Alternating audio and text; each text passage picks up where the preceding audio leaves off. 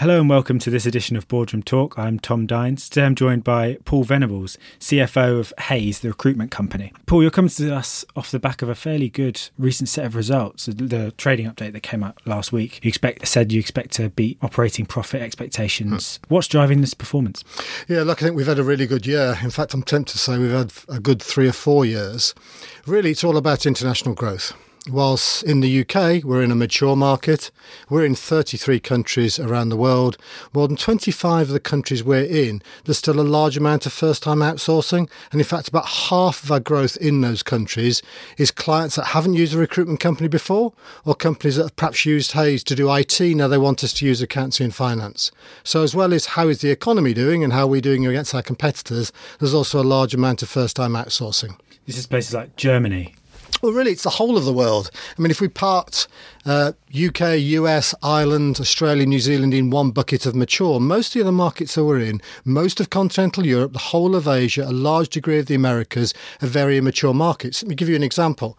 With these quarterly results, Germany is now our largest business. But actually, we've grown that business threefold over the last nine years. Um, so we have a lot of opportunities. We grew in this quarter by 16%, and eight of that percent was first time outsourcing it, and eight of it was growth with existing clients. Well, you've, you've kind of touched on the two the two drivers of growth there.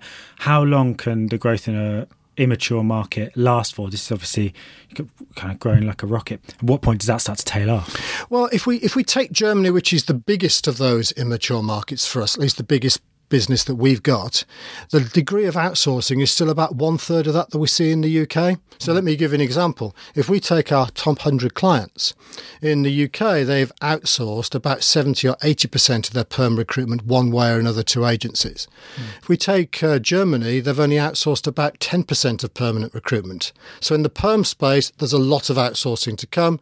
And in the temp and contracting space, they've outsourced about 50% of it to the market. And again, that's well below the 80 80% we have in the UK. Right. So for us, we see a long runway, 5, 10, 20 years further first time outsourcing.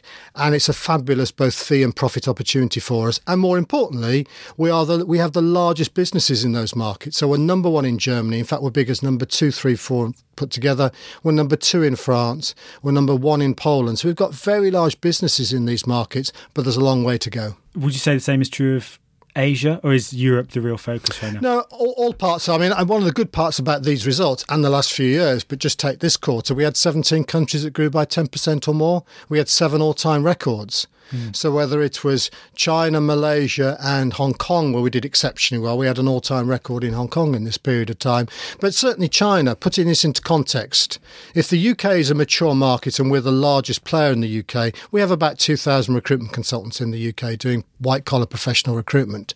In China, we have about 150 and we're number two in that market in the white collar space. In Japan, we're number one equal. We've got 130 people.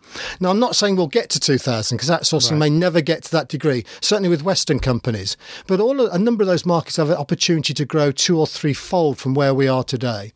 So certainly in a market like China, again, we've tripled in size in the last five years. There's a lot of organic growth opportunity to come.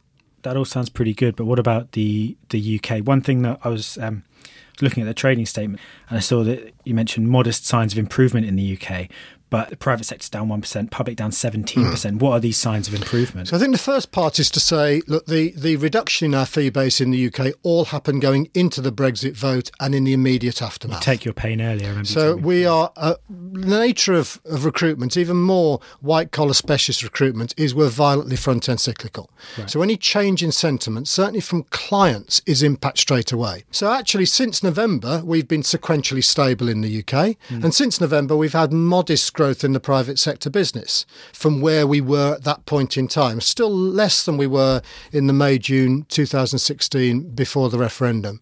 So sitting here today, we've clearly still got large uncertainty in the UK. Yeah. We've just had an uncertain election result, and that may run for a period of time. We've also now in the two year kind of Brexit notice period. Who knows where that will go? What we are seeing in the UK is the vast majority of our private sector clients have actually set out their stall on investment for the next 12 to 18 months. So So there's not a lot of large new incremental investment going ahead. But a good part of the UK market at the moment is all of our cl- clients are replacing any leavers. And then the positive is our candidates are still looking to change jobs. Right. So at the moment, our business feels very stable in the UK, with a bit more upside in the private sector, a bit further downside in the public sector, but equally 75% of our business is outside the UK. Put mm. that into context, when I joined 11 years ago in 2006, the UK was 75% of our group. Mm. So, you know, the management team, the business have done a fabulous job. In ex- quarter? Is that right? It is. Yeah in expanding the international footprint. I gave the, the example of Germany mm. earlier on. What is now, based on this quarter, our largest business, and we've grown it threefold over a period of time. And in fact, we've always said in places like Europe, if we can just have some stability in the market, an absence of a major shock, GDP of about 1% or slightly more, mm. and we've always grown by 10% or more, and that was shown in these results again.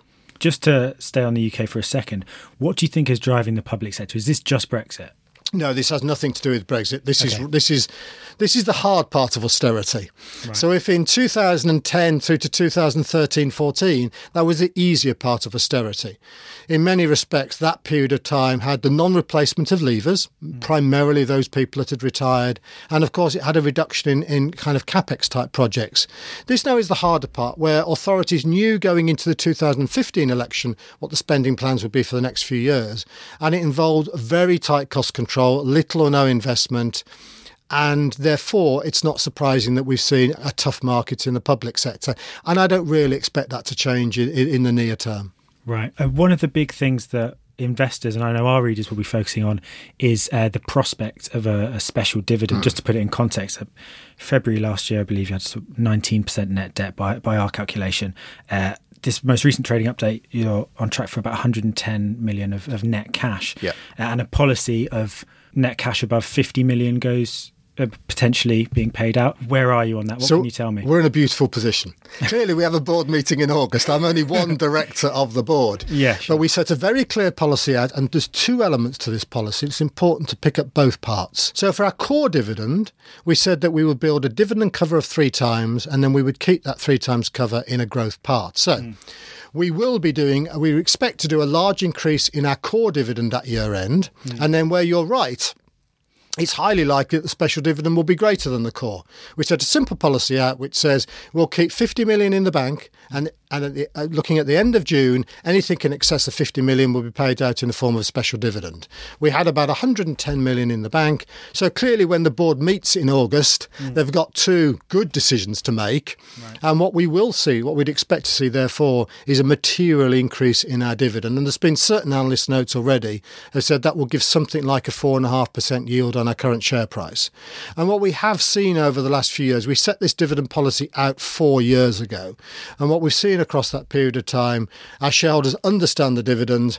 They also understand the highly cash generative nature of our business. We're one of these beautiful businesses that, other than a modest amount of capital expenditure, normally about £20 million, and clearly some working capital outflow, we are highly cash generative. So this year, we will have generated about 110 million pounds in cash for our shareholders and one of the big positives is we'd expect the vast majority of that to be paid out to those shareholders Right. And so, if it's such a cash generative business, would you expect that you might find yourself in a similar position in years to come? Yeah. I mean, that's the beauty of the policy is it's mathematically very simple. Right. Anything more than 50 million mm. will be paid out in the form of a special dividend. Okay. And in the growth period, we'll keep the core dividend with three times cover.